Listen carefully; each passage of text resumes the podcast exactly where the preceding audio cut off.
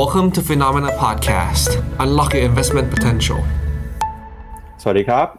สวัสดีครับ ต้อนรับคุณผู้ชมเข้าสู่รายการข่าวเช้า Morning Brief นะครับ สรุปข่าวสำคัญเพื่อให้คุณพลาดทุกโอกาสการลงทุนครับ วันศุกร์ที่ 14 กรกฎาคมนะครับ มาเจอกับเราสองคน ผมปั๊บจิรติขันติพะโล และพี่แบงค์เชนนนท์รักการจันนันท์ครับ สวัสดีครับพี่แบงค์ครับ สวัสดีครับปั๊บครับ ครับก็วันนี้นะครับเป็นเอ่อวันการซื้อขายนะครับของตลาดหุ้นไทยครับหลังจากเมื่อวานนี้ เราทราบผลการโหวตเลือกนายกรัฐมนตรีในนัดแรกกันไปเป็นที่เรียบร้อยแล้วนะครับ ผลปรากฏว่ารัฐสภานะครับก็มีมติไม่รับรองคุณพิธาลิมเจริญรัตน์หัวหน้าพรรคก้าวไกล เป็นนายกรัฐมนตรีนะครับตามที่มีการเสนอชื่อมาครับก็จะนำไปสู่การโหวตรอบที่ 2 ต่อไปนะครับในช่วงของสัปดาห์หน้า รายการของเราวันนี้เนี่ยจะพาคุณผู้ชมไปวิเคราะห์กันครับกับเรื่องของเศรษฐกิจ หลังจากความวุ่นวายทางการเมืองที่เกิดขึ้น ตั้งแต่หลังการเลือกตั้งเป็นต้นมานะครับ ตอนนี้เริ่มมีผู้ประกอบการแล้วก็เริ่มมีผู้เชี่ยวชาญทางเศรษฐกิจหลายฝ่ายออกมาเตือนนะครับว่า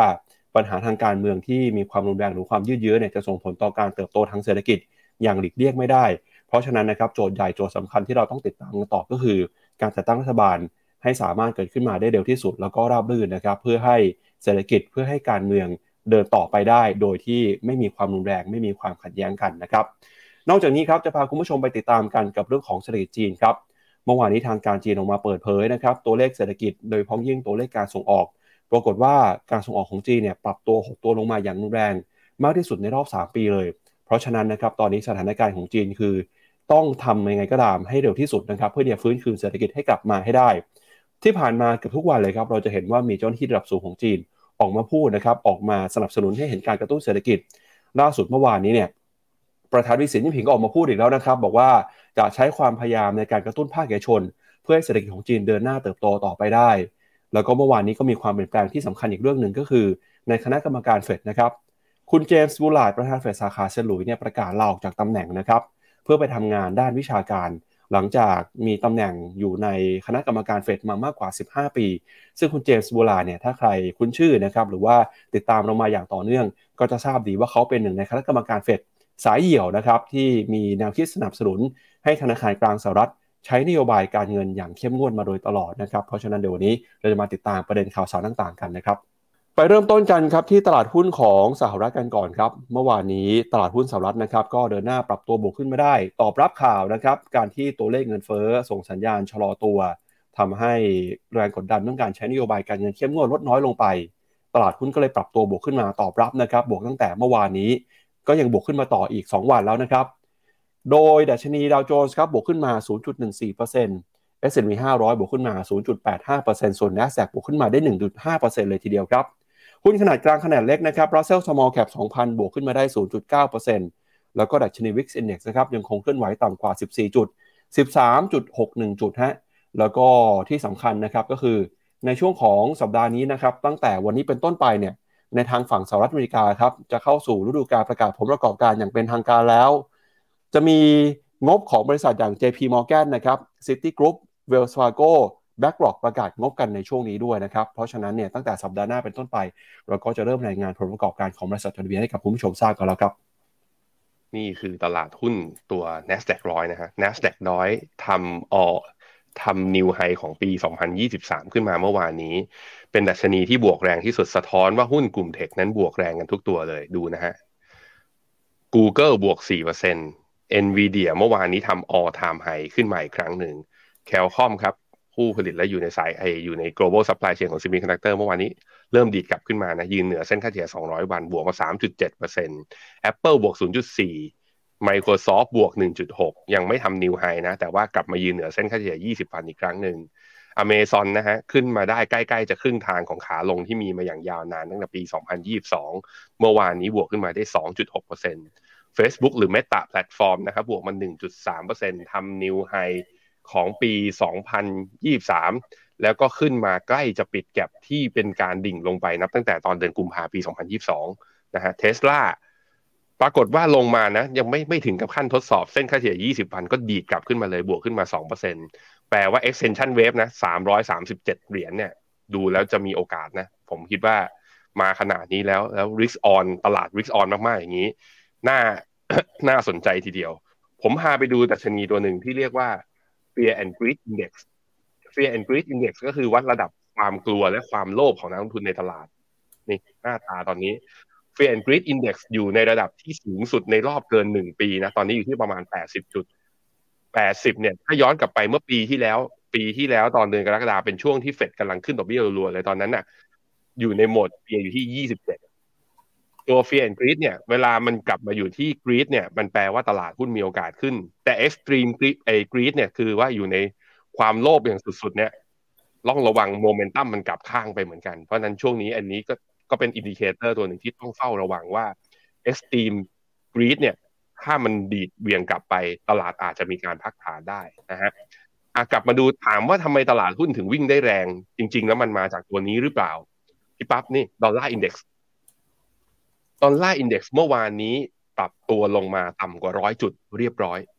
ต่ำกว่าหนึ่งร้อยจุด เป็นจุดต่ำสุดนับ ตั้งแต่ย้อนกลับไปเมษาปี 2022 จุดต่ำสุดในรอบประมาณหนึ่งปีกับอีกสามเดือนอะหนึ่งปีกับอีกสามเดือน พอดอลลาร์อ่อนลงมาปุ๊บเนี่ยเราเลยเห็นดัชนีตลาดหุ้น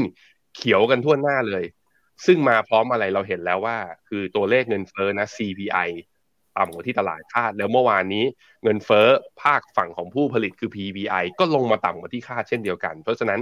เป็นการดอลลาร์อ่อนค่า เพราะเก่งว่าดอกเบี้ยจะไม่ขึ้นมากเท่าที่เฟดคาดการหรือว่าในดอทพลอตที่บอกไว้ ไปดูบอลยูสองปีครับก็จะเห็นว่ามีการ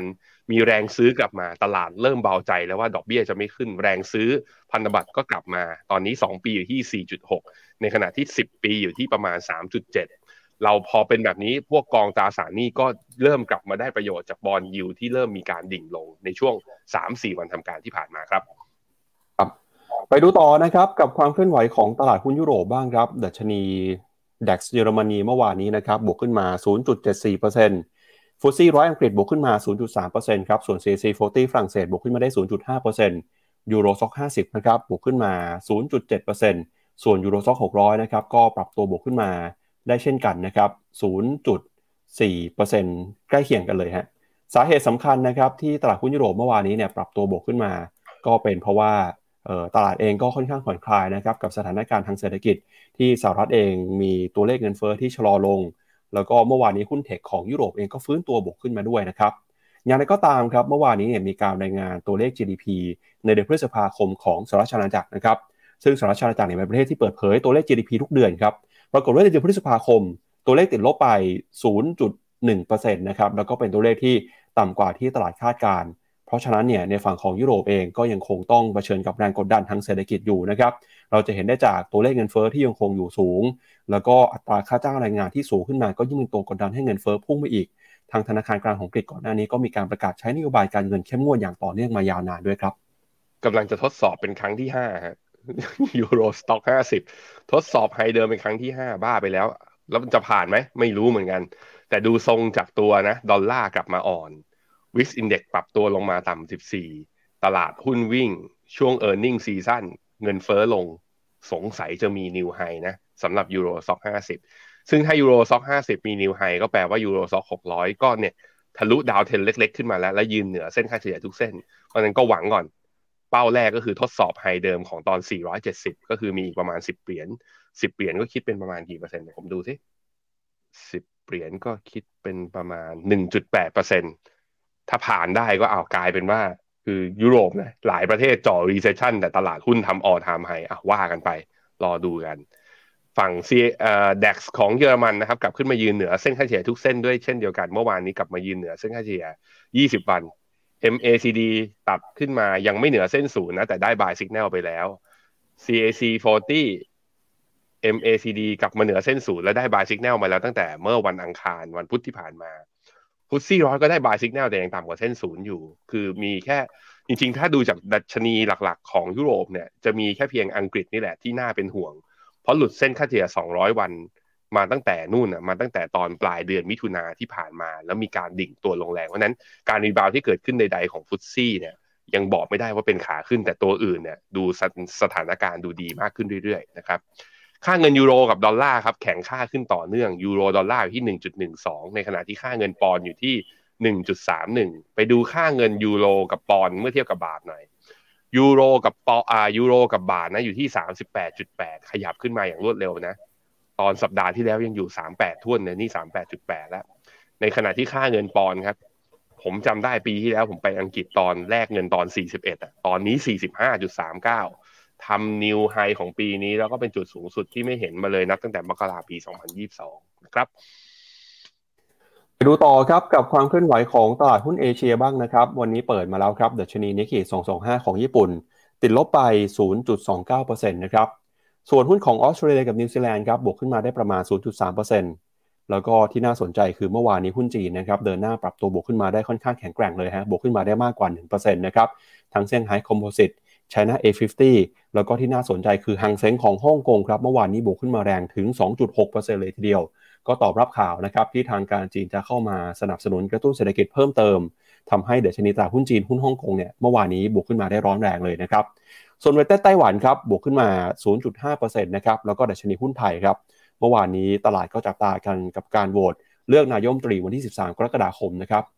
ทำให้บรรยากาศการซื้อขายเนี่ยก็เป็นไปอย่างระมัดระวังครับสุดท้ายหุ้นไทยปิดไปบวกเพียงแค่ 2.88 จุด หรือว่า 0.19%นะครับมาอยู่ที่ระดับ 1,494 จุดครับ คอสปีเกาหลีใต้นะครับซื้อขายอยู่ในแดนบวกครับแล้วก็ Nifty 50 ของอินเดีย VN 30ของเวียดนามนะครับก็บวกขึ้นมาได้เมื่อวานนี้ VN 30บวกขึ้นไปได้ถึง 0.8%ครับอืมครับผมมากันหมดเลยพี่น้องมากันหมดเลย แต่ญี่ปุ่นจะไม่มาหรือเปล่าเพราะค่าเงินดอลลาร์เนี่ยมันอ่อนทะลุต่ำร้อยลงมาไงพี่ปับ๊บพอดอลลาร์อ่อนทะลุต่ำร้อยมามาดูค่าเงินเยนสิกำลังจะทะลุ ต่ำกว่าเส้น 200 วันตอนนี้แข็งเป๊กเลยกลับมาที่ 137 ผมคิดว่าเอาลุกเนี้ยเรื่องว่าเดียนจะแข็งต่อเนื่องเนี่ย อาจจะทำให้นักลงทุนเนี่ย รู้สึกว่าเฮ้ยธุรกิจของอ่าพวกส่งออกหรือพวกอ่าบริษัทขนาดใหญ่ของญี่ปุ่นจะมีปัญหากับค่าเงินเป็นแบบนี้หรือเปล่ารายได้จะน้อยลงหรือเปล่า จึงมีแรงเทค profit ออกมาจากนิเคอีแต่ว่าจะเห็นว่าแรงเทค profit ของตลาดหุ้นญี่ปุ่นนะเกิดที่ดัชนีโทปิกส์เนี่ยเยอะกว่าคือ ตอนขึ้นโทปิกส์เนี่ย ดูเหมือนจะ underperform เล็ก ๆ ในช่วงประมาณสองสามประมาณเดือนสองเดือนที่ผ่านมา แต่ตอนลงเนี่ยตัว TOPIX กลับลงแรงมากกว่าอะอันนี้ต้องมารอดูกันนะครับ KOSPI ของเกาหลี เมื่อวานนี้ tactical call ไปแล้ว วันนี้บวกขึ้นต่อเนื่องอีก 0.8%นะเดินหน้าขึ้นตอนนี้ขึ้นมายืนเหนือ 2,600 จุด high เดิมของตัว KOSPI เกาหลีคือวันที่ 12 มิถุนายนนะ high เดิมของปีนี้ปี 2023 เนี่ย ตอนนั้นอยู่ที่ 2,650 สองพันหกร้อยห้าสิบแถวแถวนี้ถ้าทะลุผ่านได้ ดูหัวลุมแอดไพรส์ไม่มี มองที่ตรงไหนบ้างฟิโบศูนย์ร้อยถ้า extension wave ของนี่คือเวฟสองขึ้นเวฟสามก็มีสองพันแปดนี่มีสองพันแปดแต่ว่าไอ้ที่ที่โซนจะมีอีกโซนหนึ่งก่อน 2008 ก็แถวประมาณสัก 2,770 คือแถวแถวตอน sideway ตอนเดือนมีนาถึงเดือนพฤษภา ปี 2022 ตอนช่วงนั้นน่ะ KOSPI แกว่งอยู่ที่กรอบประมาณ 2,600 ถ้วนถึงประมาณ 2,750 แกว่งอยู่ตรงนั้นประมาณ 2-3 เดือน วันนั้นอันนี้ก็เป็นโซนที่ถ้าเบรกขึ้นมาเนี่ยฟิวเบอร์นิชี161.8 ที่เป็น extension wave นะของ wave 3เนี่ยมีโอกาสเห็น ถ้ามีโอกาสเห็นสมมุติว่าไป 2,800 จริง ๆ upside อยู่ที่ประมาณเท่าไหร่สำหรับKOSPI อยู่ที่ประมาณ 7% แต่ว่ากองที่เวลาใครที่ไปลงทุนถ้าตามนะเทคที่เขาขอกองที่เราไปลงทุนเราไปลงทุนใน iShare MSCI South Korea ซึ่งมันเป็น trade กันเป็นสกุลดอลลาร์แล้วตอนนี้ดอลลาร์อ่อน ต้องบอกว่ามันอาจจะมีผลทำให้ความเรียกว่าความดีดแรงของเกาหลี อาจจะไม่แรงเท่าตัวดัชนีอันนี้ต้องบอกไว้ก่อนนะครับ ต่อมาตัวฮั่งเส็งเช้านี้เปิดมาแล้วบวก 0.9%ในขณะที่เมื่อวานนี้บวกไป 2.6%ขึ้นมายืนเหนือเส้นค่าเฉลี่ย 200 วันอีกทีหนึ่งถึงแม้เส้นค่าเฉลี่ย 200 วันถ้าดูจากกราฟนะพี่ปั๊บมันดูเหมือนแบบข้ามไปข้ามมาอย่างเด็กเล่นกระโดดเชือกอะดูไม่มีความสำคัญอะไรเลย แต่ว่าเมื่อไหร่ที่คือตลาดเลือกทางแล้ว เส้นนี้จริงๆเป็นเส้นตัดสินนะว่าจะเป็นขาขึ้นหรือขาลงเพราะนั้นการที่มันถึงแม้กระโดดข้ามแล้วยังไม่ชัวร์แต่การที่อยู่ข้างบนเส้น 200อะมันทำให้นักลงทุนสบายใจในการถือมากกว่าการอยู่ข้างล่าง เพราะเวลาอยู่ข้างล่างเราไม่รู้ว่ามันจะทำนิวโลหรือเปล่านะฮะตัวดัชนีตัว S share ก็เช่นเดียวกันเมื่อวานนี้บวกขึ้นมา 2.6%ยืนเหนือเส้นค่าเฉลี่ย 200 วันนี้บวกต่ออีก 1%ภาพดูดีมากขึ้นนะฮะแล้วก็ CSI 300 ที่ underperform มาสักระยะหนึ่ง เมื่อวานนี้ก็บวกแรงได้ด้วยเช่นเดียวกัน 1.4%อะใครที่จะลง A share ถามว่า 1.4%สบายใจได้ไหม ข้อดีคือมันยืนเหนือเส้นค่าเฉลี่ย 20 วันมาแล้ว แต่ว่าถ้าใครที่มีอยู่เยอะนะ แล้วขาดทุนใน A share อยู่เยอะ ผมคิดว่าจุดตัดสินคือรอให้มันยืน 200 วันได้นิ่งๆ เห็นไหมรอบก่อนหน้าเนี้ยนี่ วันที่ 16 มิถุนาพี่ปั๊บเนี่ยตรงเนี้ย 16 มิถุนาขึ้นมายืนได้แค่วันเดียว อีกวันหนึ่งก็ร่วงกลับไป ต้องระวัง false break นั้นยืน 200 วันได้นิ่งๆ ถึงค่อย confirm นะครับไต้หวันก็บวกด้วย 0.9 เวียดนามก็บวกต่อ 0.8เมื่อวานนี้พี่ปั๊บบอกอาจารย์นิเวศน์บอกว่าไม่อีกไม่กี่ปีข้างหน้า port เวียดนามของแกอาจจะมีสัดส่วนแถวแถวครึ่งหนึ่งของ port ทั้งภาพรวมทั้งหมด โอ้เป็นการ call ที่น่าสนใจมากๆ และถ้าดูจากเวียดนามเอาแค่ยังไม่ต้องทำ new high อะเอาแค่ไปแถวแถวโซนเดิมพันห้าพันหกแค่นี้ upside ก็เปิดข้างบนยี่สิบสามสิบเปอร์เซ็นต์แล้ว เพราะฉะนั้นใครมองเวียดนามระยะยาวก็ค่อยๆ ทยอยสะสมไปดูดีมากขึ้น เห็นตลาดเอเชียเป็นแบบเนี้ยที่ต้องมาลุ้นกันวันนี้คือแล้วหุ้นไทยล่ะ มันก็หลาย ๆ ฝ่ายก็คอสำนักหลาย ๆ ฝ่ายนะก็มองอย่างนี้พี่ปั๊บเขาก็บอกว่าเฮ้ยหุ้นไทยอาจจะขึ้นก็ได้ เพราะมันดูเหมือนว่าคุณพิธาและพรรคก้าวไกลถ้าไม่ได้เป็นรัฐมนตรีนะแล้วไม่ได้เป็นนายกแล้วไม่ได้ตั้งคอรมอได้เนี่ยข้อนโยบายต่าง ๆ ที่อาจจะแบบว่าเป็นเป็นเป็นสิ่งที่นักลงทุนกังวลนะถ้าไม่เกิดขึ้นตลาดก็อาจจะมีรีบาวได้ แต่อีกฝั่งหนึ่งก็บอกว่าเฮ้ยมันจะขึ้นได้เหรอ เราไม่รู้เนี่ยแล้วว่าจัดตาจะไอจัดตั้งรัฐบาลหน้าตาเป็นไง uncertainty ยังอยู่เพราะฉะนั้นถ้า uncertainty ยังอยู่ตลาดไม่น่าจะลากขึ้นหรอกอะเดี๋ยววันนี้เรามาดูกันต่อนะครับดูตัวสุดท้ายค่าเงินไอตัวอินเดียฮะอินเดียเนี่ยขึ้นมาทำออทามไฮแล้วก็ยังไซด์เวย์อยู่อย่างนี้ตั้งแต่ต้นเดือนนะตั้งแต่วันที่ 4 กรกฎาคมจนถึงวันนี้อยู่ที่เดิมเลย เมื่อวานนี้มีความพยายามที่จะทำนิวไฮขึ้นไปแต่ว่าก็โดนตบลงมาบวกแค่เพียง 0.25%เอ่อดูแล้วไม่กล้าให้ซื้อ อยากให้ย่อลงมาอย่างน้อยๆก็ทดสอบเส้นค่าเฉลี่ย 20 วันหรือลงมาแถวแถวไฮเดิมที่มันทะลุขึ้นไปก่อน แล้วถึงค่อยหน้าในในแง่ของ price pattern นะค่อยน่าสนใจ แต่ถ้าในแง่คือถ้ามอง macro เออ macro economic มอง e a r n i n g มองความเสี่ยงเอ้ยความเสียภาพเรื่องการเมืองทุกอย่างมันมันดูเหมือนอินเดียมีโอกาสไปต่อ ติดอยู่อย่างเดียวคือราคามันแพงไปนิดหนึ่งครับ มาดูราคาสินค้าโภคภัณฑ์กันบ้างครับ ราคาทองคำนะครับ ตอนนี้ซื้อขายกันอยู่ที่ 1,959 ดอลลาร์ต่อทรัลล์ครับ ราคาทองคำก็ซื้อขายกันอยู่ในจุดที่สูงที่สุดในรอบประมาณ 1 เดือนเลยนะครับ หลังจากที่ก่อนหน้านี้ครับ ตัวเลขเงินเฟ้อส่งสัญญาณชะลอตัว ส่งผลทำให้นะครับค่าเงินดอลลาร์อ่อนค่าไป แล้วก็คาดการเรื่องเฟดเนี่ยจะใช้นโยบายการเงินเข้มงวดน้อยลง ก็เป็นผลดีกับราคาทองคำนะครับ ราคาทองคำก็เลยเดินหน้าฟื้นกลับตัวบวกขึ้นมาได้ครับส่วนที่ทางของราคาน้ำมันนะครับล่าสุดราคาน้ำมันดิบ WTI ครับ 77 ดอลลาร์ ส่วน Brent นะครับ 81 ดอลลาร์ในเช้านี้ ราคาน้ำมันเนี่ยก็กลับขึ้นมาอยู่ในจุดที่สูงที่สุด ในรอบประมาณ 3 ปีเลยทีเดียวนะครับ พี่แบงค์หลังจากที่ตัวเลขเงินเฟ้อส่งสัญญาณชะลอตัว ถ้าหากว่าเฟดนะครับไม่รีบร้อนขึ้นดอกเบี้ยเนี่ยแบบนี้ก็มีโอกาสที่เศรษฐกิจสหรัฐจะขยายตัวได้ปอได้ต่อไปทำให้ความต้องการใช้น้ำมันเพิ่มมากขึ้นนะครับ ก็เป็นผลดีกับราคาน้ำมัน ช่วงนี้เราจะเห็นว่าทั้งทองทั้งน้ำมันก็ปรับตัวขึ้นมาถ้วนหน้าเลยครับ อืมครับผมราคาน้ำมันตัว WTI นะ คือถ้าใครซื้อที่โซนล่างอะ แถวๆประมาณหกสิบเจ็ดหกสิบแปดเหรียญนะถึงตรงนี้ก็อัพไซด์เท่าไหร่แล้วประมาณสิบสี่เปอร์เซ็นเป็นผมนะ ขายเอากำไร ถามว่าเพราะอะไรก็มันชนเส้นสองร้อยวันอะเนี่ย แต่ว่ามันอาจจะขึ้นมาแถวแถวไฮเดิมของตอนเดือนเมษาก็ได้นะ ตอนนั้นแปดสิบสามเหรียญ คือมี upside อีกเจ็ดเปอร์เซ็นต์คือขายตรงเนี้ยอาจจะหมู ขายตรงเนี้ยอาจจะหมู แต่ขายหมูดีกว่าติดดอยไหมอะให้ฝากให้คิด หรือจะขายบางส่วนแล้วรอลุ้นแบบว่าให้มันอาจจะขึ้นมาที่กรอบบนแถวๆแปดสิบสามเหรียญก็เป็นไปได้ อาจจะเป็นอย่างนั้นก็ได้นะครับ ในขณะที่ Brent ก็ภาพเดียวกันก็คือ ตรงเนี้ยมันใกล้กับเส้นค่าเฉลี่ยสองร้อยคือทะลุผ่านก็อาจจะพอได้อะแต่ในมุมของผมคือถ้าเราซื้อตั้งแต่ลักข้างล่างไงถ้าเราซื้อตั้งแต่ข้างล่างมาแล้วก็ขายไปเถอะ พูดอย่างนี้แปลว่าอะไรเอาผมคนจริง ผมก็ขายด้วย ก็เอากำไรไปก่อน ซึ่งอาจจะหมูเหมือนตอนขายนิเคอีนะอันที่ตอบไม่ได้จริงๆ อย่าโทษกันแล้วกันนะฮะมาที่ราคาทองครับ หลังจากที่ตัวดอลลาร์เนี่ยอ่อนค่าต่อเนื่อง ราคาทองเนี่ยดีดแดงๆจริงๆเนี่ยตั้งแต่เมื่อวันพุธที่ผ่านมาบวกมา 24 เหรียญแล้วเป็นการกลับขึ้นมายืนเหนือเส้นค่าเฉลี่ย 200 วันอีกครั้งหนึ่งล่าสุดวันนี้นะอยู่ที่ 1,960 เหรียญต่อทรอย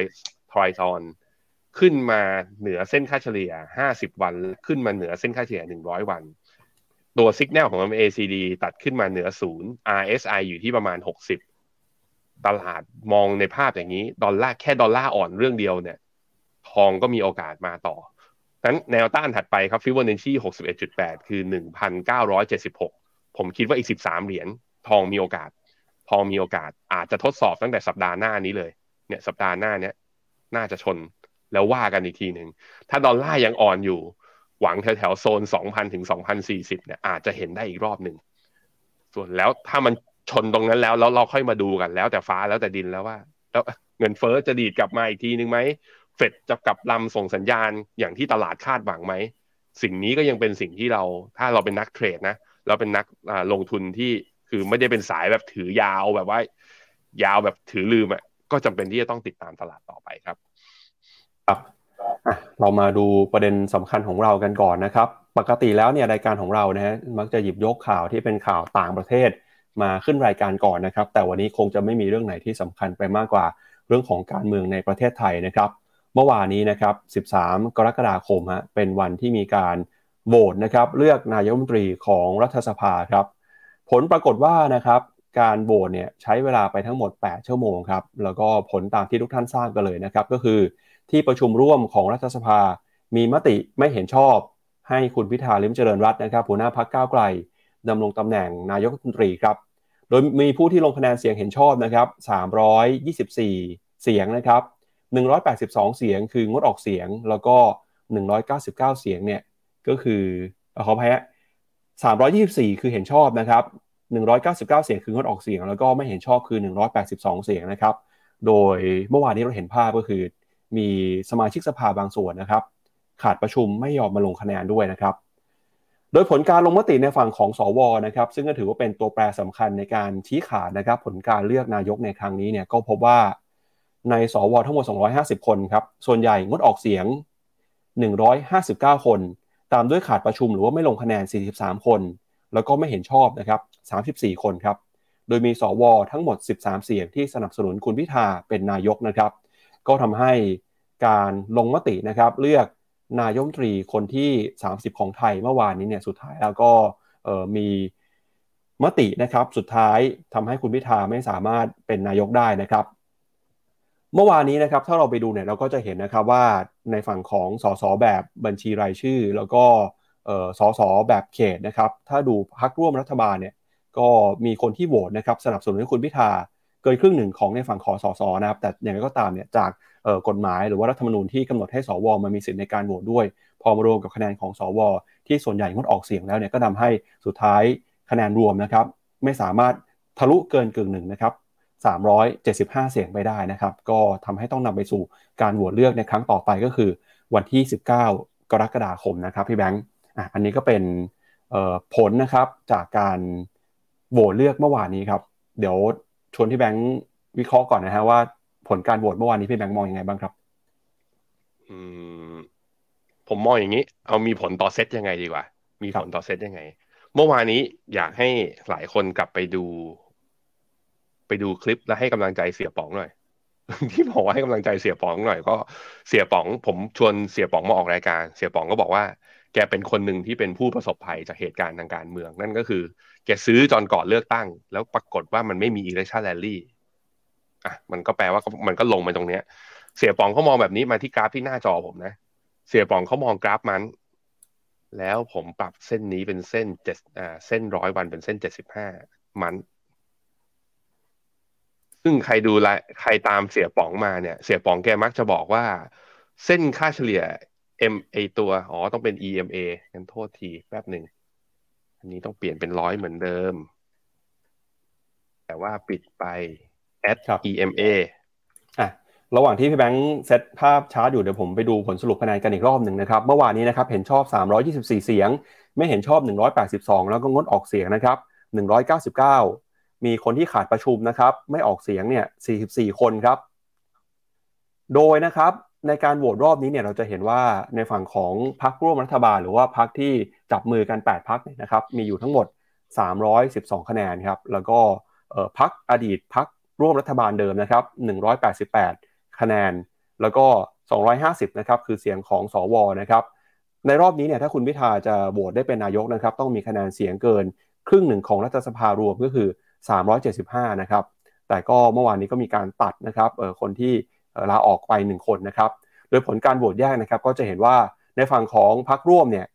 แทบจะไม่มีการแตกแถวเลยนะครับ ทั้งพรรคก้าวไกลเพื่อไทยพรรคประชาชาติพรรคไทยสร้างไทยเสรีรวมไทยพรรคเป็นธรรมพรรคเพื่อไทยรวมพลังแล้วก็พรรคสังคมใหม่ ที่ดูเหมือนมีหลุดออกมาหนึ่งเสียงเนี่ยก็คือพรรคประชาชาตินะครับที่มีการโหวตงดออกเสียงหนึ่งท่านครับ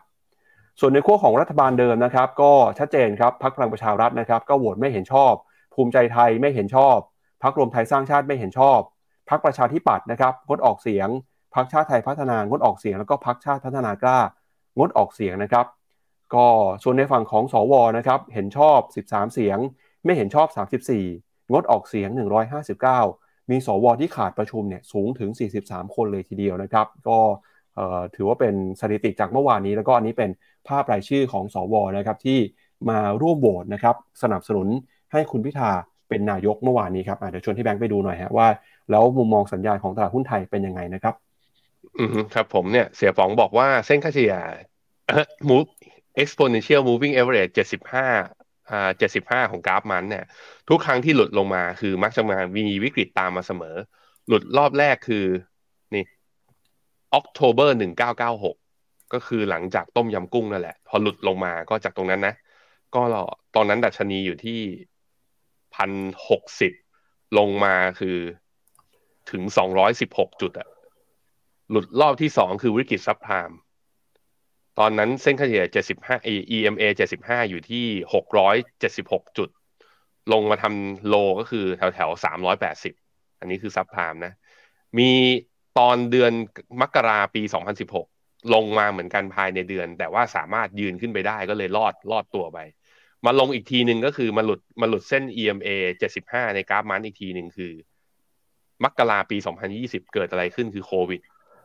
ตอนนั้น EMA อยู่ที่หนึ่งพันห้าร้อยี่สี่หลุดลงมาตอนนั้นเนี่ย เดือนมีนานะตลาดลงมาทำยูโรอยู่ที่เก้าร้อยหกสิบเก้าคือลงมาต่ำพัน แล้วมาดูรอบนี้ มาดูรอบนี้เนี่ยตั้งมันหลุดตั้งแต่เดือนเมษานะ แต่ว่าพฤษภากับมิถุนาเนี่ย คือมันมีไส้เทียนพยายามที่จะข้ามกลับไป ปรากฏว่ามันจะมีไอเดือนนี้แหละ เดือนกรกไอเดือนกรกฎานี้แหละ ที่ไส้เทียนอาจจะไม่ได้ขึ้นไปยืนเหนือหนึ่งห้าสี่หนึ่งเพราะนั้นในมุมมองของเสียป๋องก็คือว่า ถ้าการเมือง whatever นะจะจบด้วยอะไรก็แล้ว แต่แต่ถ้าเมื่อไหร่เราเห็นฟันโฟต่างชาติกลับมา แล้วมีแรงซื้อกลับมาทำให้เซ็ตยืนเหนือพันห้าร้อยสี่สิบเอ็ดได้ เมื่อนั้นเราจะมีโอกาสหลีกเลี่ยง ภาวะตลาดหุ้นขาลง เพราะต้องอย่าลืมแก เสียป๋องแกเตือนอย่างนี้ ต้องอย่าลืมกราฟเนี้ยเศรษฐีในอดีตเนี่ยเวลาหลุดแล้วเนี่ยหลุดเลยแล้วมันจักมักจะมีการปรับฐานลงลึกตามมาเสมอ นั่นคือสิ่งที่เสียป๋องก็เอามาเตือนนักลงทุนไว้วันนั้นเราก็ ผมคิดว่าใครที่ถึงแม้ไม่เชื่อกราฟ แต่ดูไว้พิจารณาประกอบด้วยเหมือนกัน เพราะผมก็เชื่อว่าในในหลายคนก็อาจจะมองว่าเออสถานการณ์ที่เกิดขึ้นมา มันอาจจะตลาดอาจจะ price in price in หมายแปลว่ารับรู้ เรื่องที่แย่ที่สุดที่อาจจะเกิดขึ้นไปแล้วก็ได้อะหลังนั้นเรามาดูกราฟ day กันหน่อยกราฟ day คือกราฟรายวัน ผมใช้ขอกลับมาใช้สัญญาณเทคนิคของตัวเองนะสำหรับผมเนี่ย เส้นค่าเฉลี่ย 20 วันตอนนี้อยู่ที่1,504อย่างน้อยๆ เส้นค่าเฉลี่ย 20 วันต้องกลับมายืนได้ก่อน ถ้ากลับมายืนได้ผมจะหาหุ้น outperform หาหุ้น outperform แปลว่าอะไร หาหุ้นที่ตอนปรับฐานตอนนี้แข็งกว่าตลาด สองคือเป็นหุ้นที่เดี๋ยวมันประกาศงบไง หุ้นที่ในช่วงที่ผ่านมายอดขายโตและกำไรไม่ตก และไม่ได้มีการปรับลดประมาณการสามคือหุ้นที่อาจจะหลีกเลี่ยงอาภาวะ หรือว่านโยบายไม่ว่าการเมืองพรรคการเมืองไหนเข้ามานะ ก็ไม่โดนเขาหรือว่าได้รับผลประโยชน์ ถ้าเจอลิสต์พวกนี้ขอแค่เซ็ตยืนเหนือเส้นค่าเฉลี่ย20 วัน ผมซ้อมซื้อเข้าหลายตัว แต่ส่วนว่าภาพใหญ่ของเซ็ตจะเป็นยังไง ผมแอบเห็นด้วยกับเสียป๋องว่าการยืนเหนือพันห้าร้อยสี่สิบหรือในกราฟมันนะให้ยืนเหนือ MEMA 75 อาจจะเป็นอะไรที่ดูไว้ก่อนเราจะชัวร์มากขึ้นนะครับมาดูกันต่อครับ แล้วมุมมองของภาคเอกชนภาคธุรกิจต่อเรื่องนี้เป็นยังไงบ้างนะครับ เมื่อวานนี้ก็มีคนออกมาเตือนนะครับ ถึงสถานการณ์ของเศรษฐกิจไทย ถ้าหากว่ามีความวุ่นวาย มีความรุนแรงหรือว่ามีความยืดเยื้อเนี่ยแบบนี้ไม่เป็นผลดีต่อเศรษฐกิจนะครับเมื่อวานนี้มหาวิทยาลัยหอการค้าไทยครับออกมาเปิดเผยนะครับ บอกว่าหากมีการชุมนุมที่รุนแรงเกิดขึ้นมาเนี่ยมีการประทะหรือว่ามีการเผาทรัพย์สินนะครับจะส่งผลกดดันครับต่อ GDP ไทยให้ลดลงไป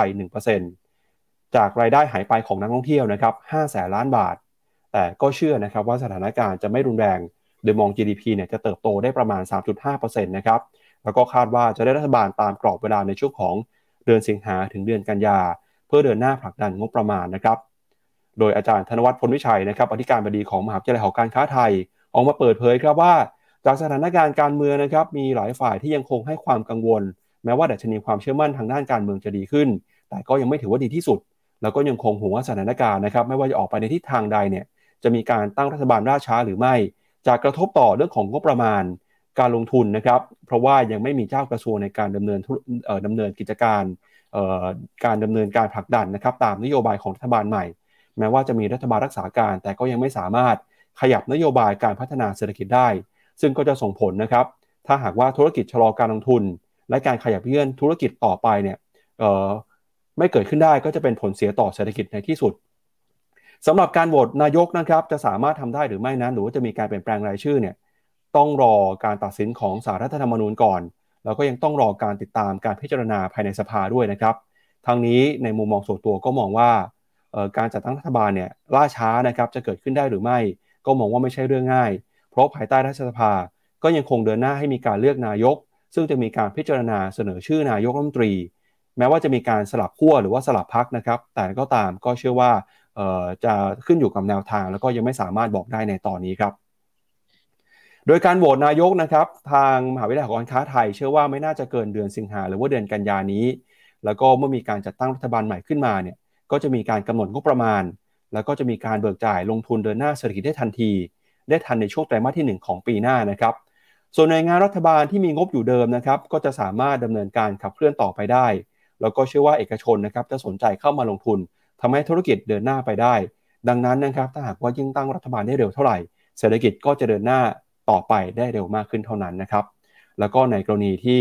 ให้ระมัดระวังกันนะครับ ก็คือถ้าหากว่าการจัดตั้งรัฐบาลช้าไปจนถึงเดือนตุลาคมนะครับ การใช้งบประมาณก็จะถูกเลื่อนออกไปในช่วงไตรมาสที่ 2 ของปี 67 จะกระทบกับการขยายตัวของเศรษฐกิจ ดังนั้นนะครับ การโหวตเลือกนายกจึงเป็นเรื่องที่มีความสำคัญมาก แล้วก็ถ้าว่ามีการชุมนุมรุนแรงเนี่ยจะกระทบต่อเศรษฐกิจนะครับ สร้างความเสียหาย ถ้าเกิดรุนแรงมากๆ ก็จะกระทบทำให้นักท่องเที่ยวหายไป 1 ล้านคนนะครับ ทำให้รายได้จากการท่องเที่ยวหายไปประมาณ5แสนล้านบาท แล้วก็มีโอกาสกดดันตัวเลข GDP ของไทยประมาณ 1%ด้วยครับพี่แบงค์อันนี้เป็นมุมมองของมหาวิทยาลัยหอการค้าไทยครับ อืมครับผมยังไงก็แล้วแต่มันอยู่ที่ว่าสูตรจัดตั้งรัฐบาลหลังจากนี้จะเป็นยังไง ซึ่งก้าวไกลเขาบอกว่าเดี๋ยวเขาขอโหวตรอบที่สองใช่ไหม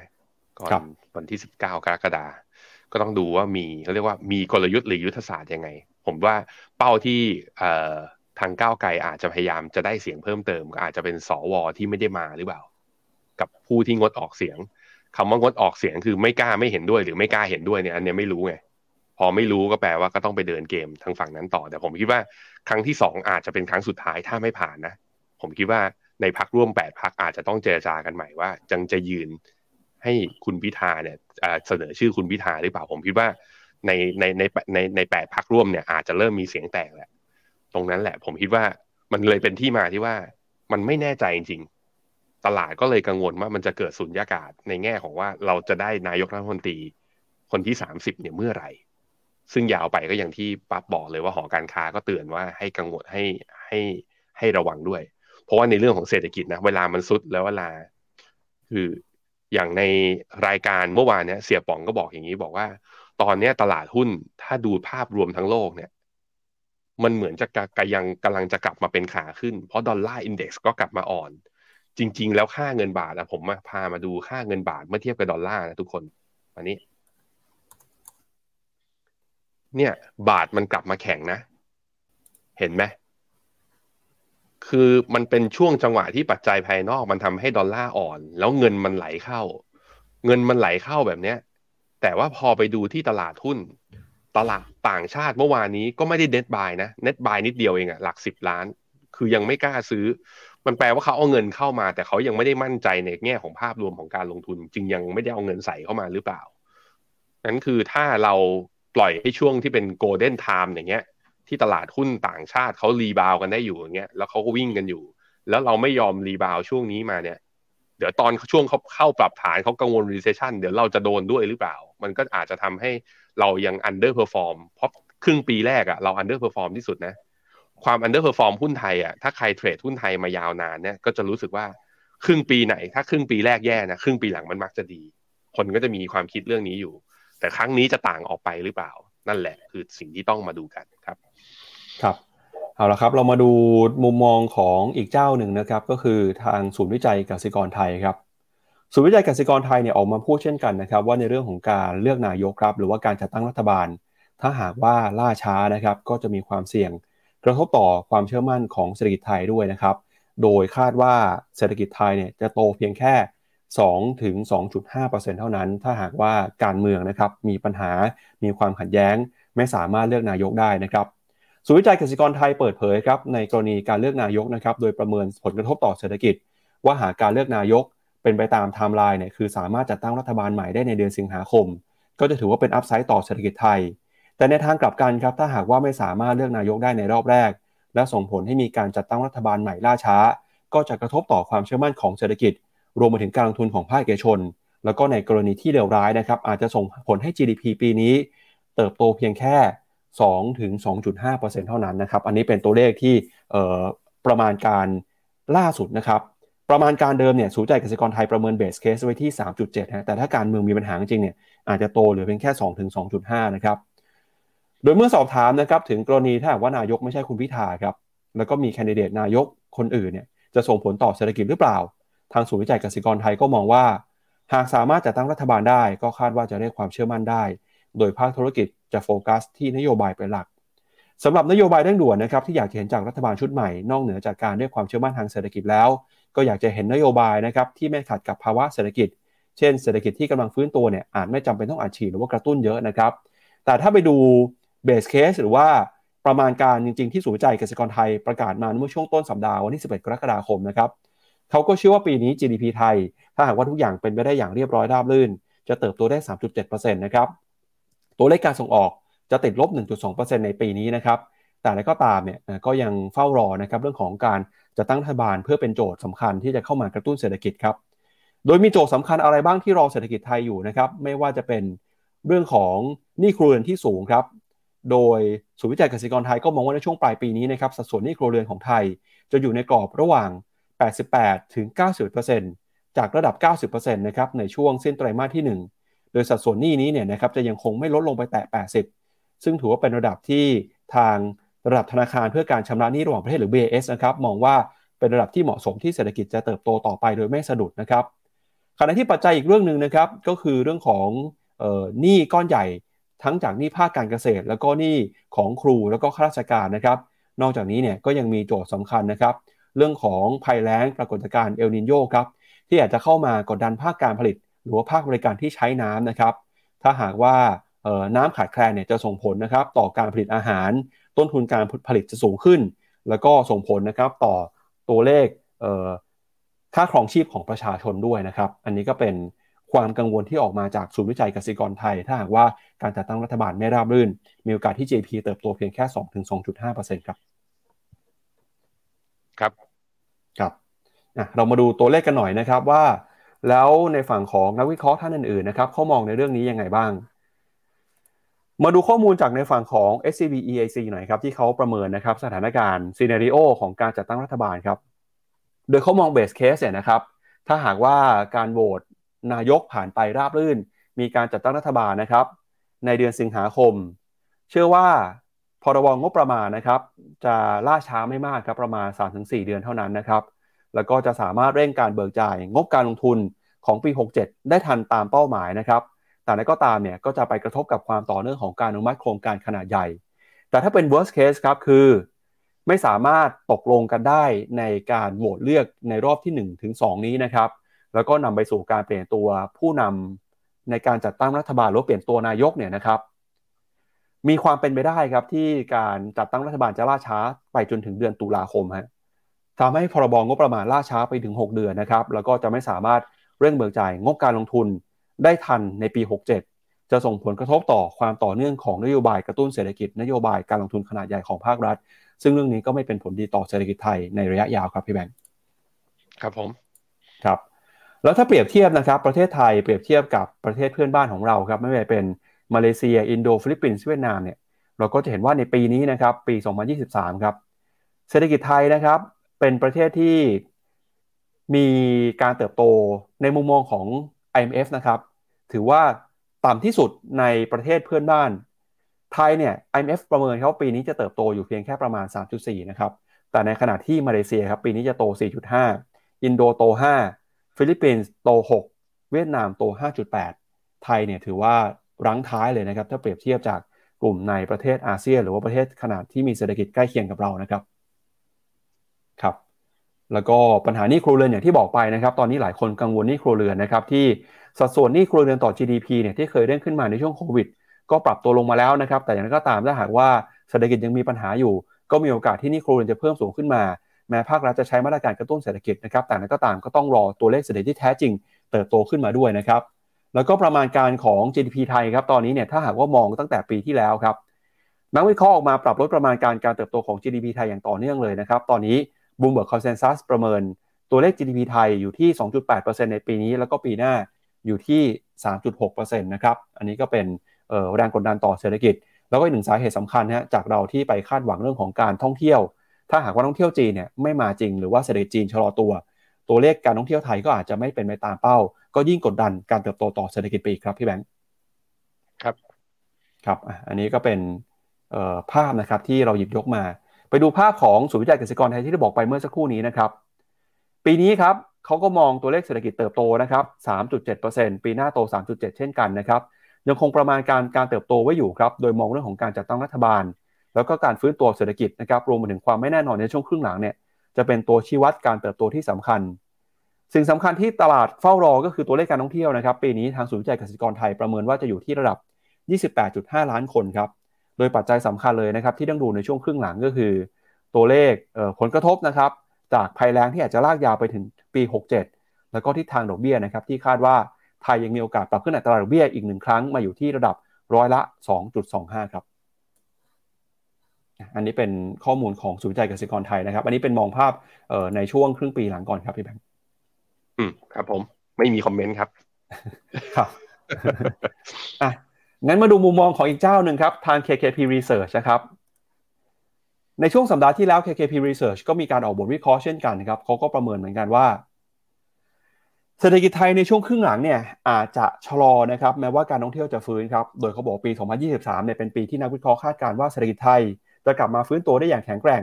จาก 3 ปัจจัยคือ1นะครับการประกาศเปิดเมืองที่เร็วกว่าคาดของจีนในช่วงต้นปีทำให้คนส่วนใหญ่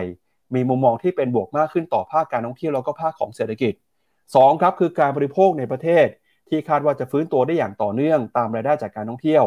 แล้วก็3นะครับคือการส่งออกที่คาดว่าจะไม่ชะลอตัวลงมาก เพราะว่าการเปิดเมืองของจีน ช่วยให้อุปสงค์ของเศรษฐกิจโลกปรับตัวดีขึ้น แต่ในช่วงที่ผ่านมาครับสัญญาณเศรษฐกิจหลายอย่าง เริ่มชี้เห็นว่าเศรษฐกิจไทยในปีนี้อ่อนแอลงกว่าที่ประเมินไว้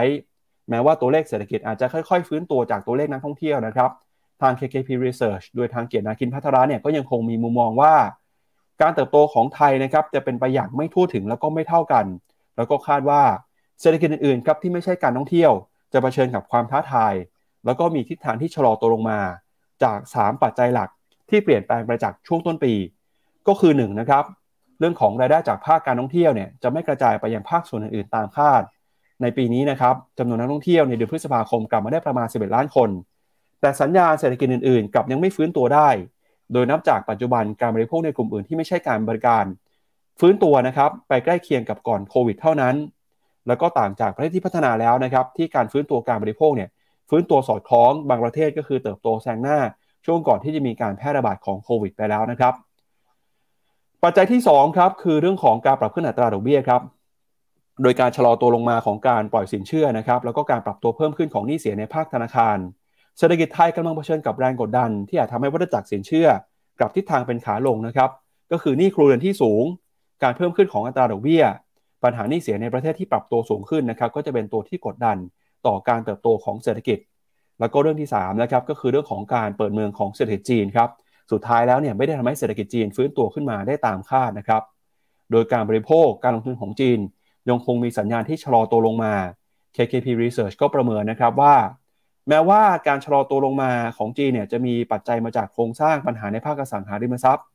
แต่ก็จะส่งผลสำคัญต่อเศรษฐกิจไทยใน 2 มิตินะครับก็คือ1ครับนักท่องเที่ยวจีนก็มีความเสี่ยงที่จะกลับมาไม่ถึง 5 ล้านคนตามที่คาดไว้นะครับแล้วก็ประการที่2ครับการส่งออกของไทยในช่วงครึ่งปีหลังเนี่ยอาจจะฟื้นตัวช้ากว่าที่คาดไว้ด้วยนะครับโดยโครงการส่งออกของไทยในปีนี้ จะติดลบนะครับอยู่ที่ 3.1%นะครับ แล้วก็นอกจากนี้นะครับก็มีความเสี่ยงนะครับเรื่องของเศรษฐกิจที่ชะลอตัว จากเงินเฟอ้อที่ลดลง แล้วก็มีความเสี่ยงเรื่องของค่าเงินด้วยนะครับโดย 3 ปัจจัยความเสี่ยงที่จะกระทบกับเศรษฐกิจของไทยนะครับทาง KKP Research ก็ประเมินนะครับว่าให้ระวังความเสี่ยงอีกน้อย 3 เรื่องนะครับก็ไม่ว่าจะเป็นเรื่องของเศรษฐกิจโลกที่เปลี่ยนแปลงไป เศรษฐกิจโลกที่มีโอกาสชะลอตัว แล้วก็ความเสี่ยงจากความไม่แน่นอนทางการเมืองนะครับเราก็จะเห็นว่าจากการเมืองเนี่ยมันก็เป็นปัญหาใหญ่นะครับที่ลุกลามกระทบต่อ ปัญหาเศรษฐกิจ แล้วก็กระทบต่อการตัดสินใจรับมือนะครับ เพราะว่าความเสี่ยงเศรษฐกิจโลกยังคงมีอยู่สูง เราจะหวังพึ่งพาเศรษฐกิจโลกพึ่งพาการท่องเที่ยวอย่างเดียวไม่ได้นะครับ ก็ต้องอาศัยการเติบโตจากเศรษฐกิจภายในด้วย และถ้ายิ่งการจัดตั้งรัฐบาลมีการล่าช้าเนี่ยนโยบายเศรษฐกิจก็จะล่าช้าต่อไป ซึ่งแบบนี้ก็จะไม่เป็นผลดีต่อเศรษฐกิจไทยในระยะยาว เพราะฉะนั้นนะครับสัปดาห์นี้สัปดาห์หน้าเรื่องการเมืองจะเป็นจุดที่มีความสำคัญ ต่อเศรษฐกิจแล้วก็การลงทุนไทยอย่างหลีกเลี่ยงไม่ได้เลยครับพี่แบงค์ พี่แบงค์ไม่มีคอมเมนต์อะไรครับ ผมคอมเมนต์ไปหมดแล้ว เรื่องเศรษฐกิจก็มันมันมันตัดสินกันที่เลือกตั้งนั่นแหละว่าไอ้ไม่ใช่เลือกตั้งเลือกนายกนั่นแหละว่าผ่านไปได้หรือเปล่า คือเขาก็พยายามฉายภาพซีเนริโอนะ บอกมาว่าเศรษฐกิจมันจะเป็นยังไง แต่สุดท้ายถ้ามันได้อะแล้วถ้ามันจบด้วยดีไม่ลงถนนกันนะ หรือถึงลงผมก็คิดว่าหุ้นอาจจะไม่ลงเยอะหรือเปล่า คือถ้ามันคือถ้า คือเราผ่านเรื่องร้ายกันมาเยอะสิบปีที่ผ่านมาอะมันก็มีทั้งม็อบมีทั้งอะไรกันมา เราก็ยัง คือเราก็เราต้องรอดดิเราต้องรอดคนไทยเราเราต้องมีความหวังอะอยู่ด้วยความหดหู่ไม่ได้ แล้วก็ตลาดโลกช่วงนี้มันก็คึกคักด้วย เพราะฉะนั้นก็ใครที่กระจายความเสี่ยงไว้นะไม่ได้มีการกระจุกตัวอยู่แต่หุ้นไทยเนี่ยผมคิดว่าก็เริ่มมีแสงสว่างขึ้นมาหลาย ๆ ที่แล้วจีนก็เด้งขึ้นมา เวียดนามก็ดีขึ้นมาตลาดหุ้นอเมริกาก็เหมือนจะทำออทามไฮได้หรือเปล่าด้วยเหมือนกันนะครับ ครับ มาดูเรื่องจีนกันบ้างครับ เมื่อวานนี้จีนนะครับเขามีการประกาศตัวเลขการส่งออกครับ ปรากฏว่าการส่งออกของจีนเนี่ยไม่สดใสเลยนะครับ ติดลบไปถึง 12.4%ในเดือนมิถุนายนนะครับ สาเหตุก็มาจากดีมาหรือว่าความต้องการของโลกที่ชะลอตัวลงไปนะครับ โดยตัวเลขการส่งออกในเดือนมิถุนายนนะครับติดลบไป 12.4%เมื่อเทียบกับช่วงเดียวกันของปีก่อน ย่ำแย่มากกว่าเดือนพฤษภาคมนะครับที่ติดลบไป 7.5%แล้วก็รุนแรงมากกว่าที่นักวิเคราะห์คาดการไว้นะครับ โดยการส่งออกของจีนเนี่ยได้รับผลกระทบมาจากการชะลอตัวของอุปสงค์ทั่วโลกที่ตกต่ำลงไป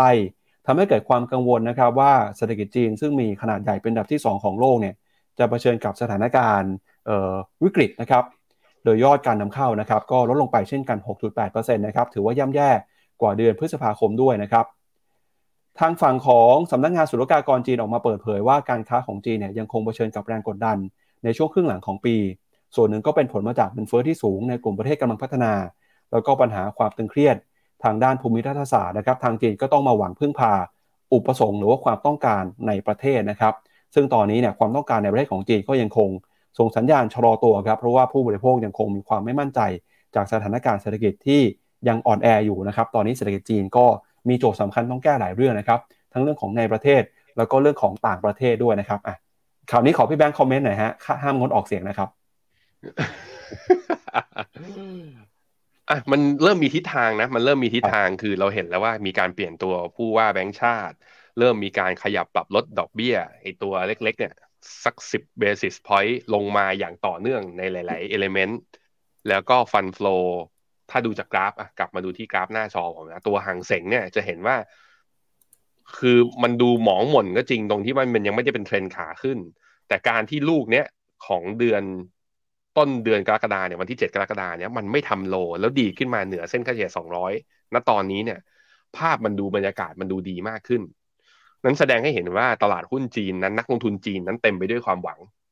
แต่ว่ามันจะสามารถวิ่งขึ้นไปชัน หรือว่าแรงจนขนาด outperform ที่อื่นได้หรือไม่ ผมมีความเห็นอย่างนี้ว่า นักลงทุนในยุโรปกับนักลงทุนในอเมริกาอาจจะไม่ได้ปลื้ม หรือว่าอาจจะไม่ได้ใส่เงินของตัวเองเข้าไปในตลาดหุ้นจีน มากเท่าในอดีต เพราะมันเห็นแล้วว่าความเสี่ยงเชิงภูมิรัฐศาสตร์การทะเลาะกันระหว่างจีนกับอเมริกานั้น เขาคงไม่สบายใจในการจะเอาเงินเข้าไปในจำนวนเยอะๆ หลังจากนี้ต้อง diversify ต้องกระจายความเสี่ยงถามว่าไปไหนผมคิดว่า emerging market ยังไงก็ได้ประโยชน์จากการอ่อนค่าของค่าเงินดอลลาร์นั้นอินเด็กซ์อย่างในเอเชียนะ ในเอเชียเนี่ยใครที่มีสัดส่วน เยอะที่สุดรองจากจีนลงมาเป็นอันดับสองคนนั้นคืออินเดีย มันจึงเป็นสาเหตุไงนี่ มาดูที่กราฟอินเดีย อินเดียมันเลยวิ่งแรง เนี่ยมาอย่างต่อเนื่อง พอได้ประโยชน์จากข้อกรณีพิพาทหรือการทะเลาะกันระหว่างจีนกับอเมริกาไปในทางอ้อม อีกประเทศหนึ่งที่เหมือนจะควรจะได้ ซึ่งในช่วงที่ผ่านมาเขามีปัญหาภายในของเขาท่านก็คือคนนี้เวียดนาม แต่นี่ภาพก็ดูดีขึ้นมานะ ปีนี้บวกไปแล้วเกินสิบเปอร์เซ็นแล้วก็ตอนนี้ทำไฮจุดสูงสุดในรอบเกือบเกือบหนึ่งปีนะ ตอนนี้ ก็มาเรื่อยๆด้วยเช่นเดียวกัน เพราะนั้นผมมองว่าในฐานะนักลงทุนเนี่ยเราต้องหาโอกาสในการลงทุนเพื่อการกระจายความเสี่ยง ไม่ว่ารัฐบาลในไทยจะเป็นใคร แต่ตัวเราในอนาคตจำเป็นต้องใช้เงินตอนเกษียณ เราต้องเลี้ยงดูครอบครัว เพราะฉะนั้นการหาเงินและการให้เงินทำงานเป็นหน้าที่ของเรา ผมมองว่าตลาดหุ้นจีนดูดีขึ้น ตลาดหุ้นเวียดนาม อนาคตดูดีขึ้น ตอนนี้โอกาสลงทุนเนี่ยมันอยู่ที่ข้างนอกมากกว่าข้างในประเทศนะครับ ครับ ไปดูตลาดหุ้นจีนในเช้าวันนี้หน่อยนะครับ ว่าหลังจากที่ตัวเลขเศรษฐกิจไม่ดีและทางการก็ส่งสัญญาณกระตุ้นเศรษฐกิจจีนอย่างต่อเนื่องเนี่ยตลาดหุ้นจีนเปิดมาเคลื่อนไหวเป็นยังไงบ้างนะครับ อย่างล่าสุดเช้านี้หุ้นจีนเปิดมาแล้วนะครับเซี่ยงไฮ้ Composite บวกขึ้นมาเล็กน้อยครับ 0.06%ดัชนีเซินเจิ้นนะครับก็บวกขึ้นมาได้เช่นกันฮะในฝั่งของฮั่งเส็งนะครับวันนี้ยังบวกขึ้นไปต่อครับ 0.39%นะครับความคาดหวังหลักๆเนี่ยก็มาจากนโยบายกระตุ้นเศรษฐกิจจากทางฝั่งทางการจีนนะครับเดี๋ยวเรามาดูหน่อยฮะ ล่าสุดเนี่ยทางมุมเบิร์กเขาก็วิเคราะห์ท่าทีของประธานาธิบดีสีจิ้นผิงนะครับที่มีต่อแนวโน้มการกระตุ้นเศรษฐกิจในช่วงนี้ครับเขาก็บอกตอนนี้เนี่ยทางผู้นำของจีนนะครับต้องออกมาส่งสัญญาณใช้มาตรการกระตุ้นเศรษฐกิจอย่างต่อเนื่องเลยครับล่าสุดคุณสีจิ้นผิงนะครับออกมาเน้นย้ำต่อภาคธุรกิจนะครับบอกว่ารัฐบาลจีนเนี่ยจะเปิดโอกาสนะครับให้ภาคธุรกิจเติบโตต่อไป ด้วยการลดความเข้มงวดลง แล้วก็ดึงดูดต่างชาติได้เข้ามาลงทุนนะครับโดยจะเห็นได้จากก่อนหน้านี้นะครับก็ได้มีการ เชิญชวนผู้บริหารระดับสูงนะครับไม่ว่าเป็นคุณอีลอน มัสหรือว่าผู้บริหารของบริษัทยักษ์ใหญ่ในสหรัฐเนี่ยมาเดินทางนะครับมาพูดคุยกันกับเจ้าหน้าที่ระดับสูงของจีนในเซี่ยงไฮ้ส่งผลนำให้นะครับหุ้นในกลุ่มเทคของจีนช่วงนี้เริ่มค่อยๆ เห็นสัญญาณฟื้นตัวขึ้นมาแล้วนะครับโดยหางเสียงอินเด็กซ์เมื่อวานนี้บวกขึ้นมาได้มากกว่า 2.5%นะฮะ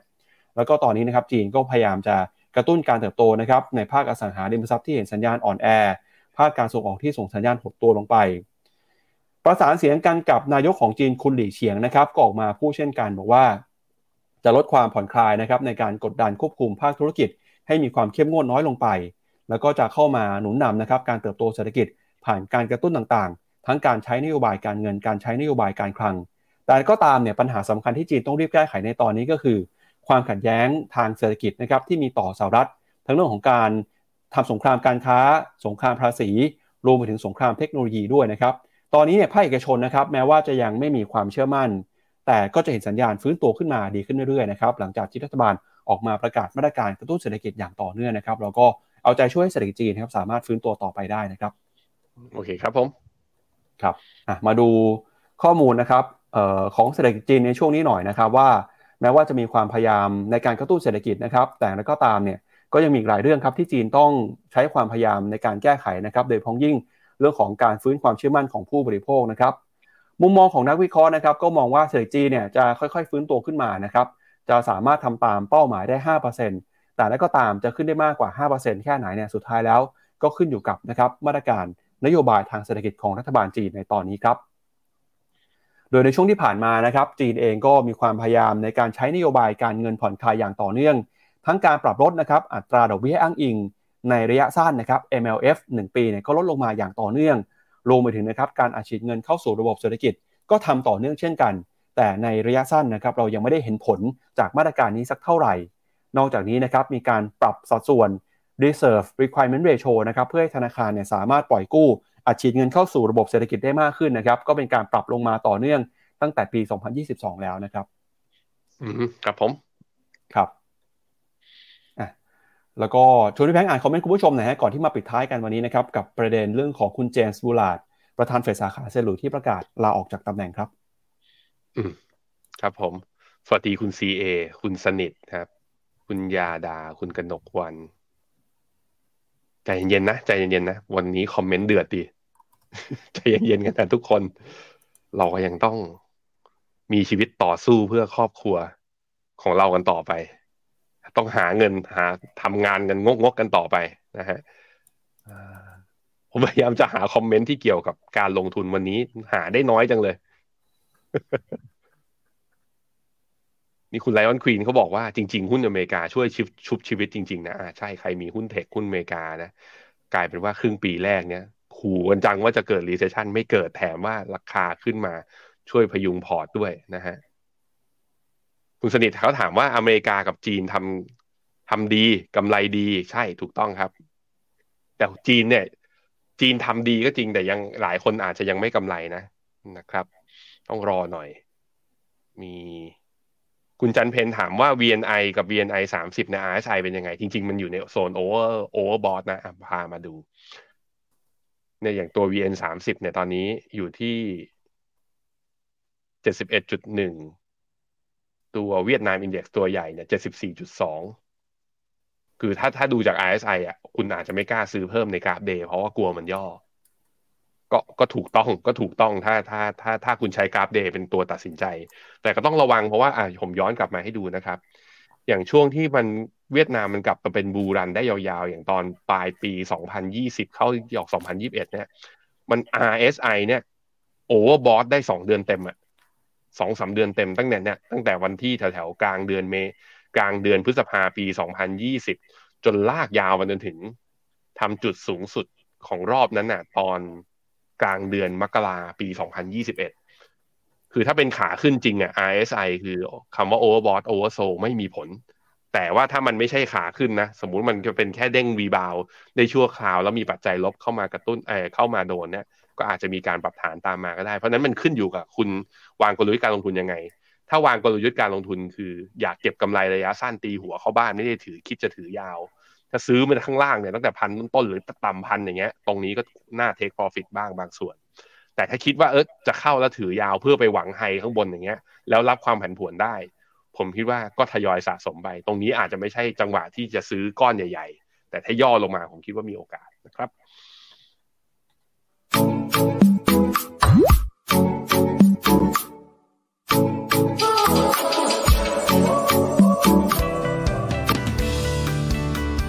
ในโลกของการลงทุนทุกคนเปรียบเสมือนนักเดินทาง คุณล่ะเป็นนักเดินทางสายไหน การลงทุนทุกรูปแบบเคยลองมาหมดแล้ว ทั้งกองทุนหุ้นพอร์ต แต่ก็ยังมองหาโอกาสใหม่ๆ เพื่อผลตอบแทนที่ดีขึ้น แต่ไม่รู้จะไปทางไหน ให้ FINNOMENA Exclusive บริการที่ปรึกษาการเงินส่วนตัว ที่พร้อมช่วยให้นักลงทุนทุกคนไปถึงเป้าหมายการลงทุน สนใจสมัครที่ finnome finnomena exclusive หรือ LINE at finnomenaport คำเตือน ผู้ลงทุนควรทำความเข้าใจลักษณะสินค้า เงื่อนไขผลตอบแทน และความเสี่ยงก่อนตัดสินใจลงทุน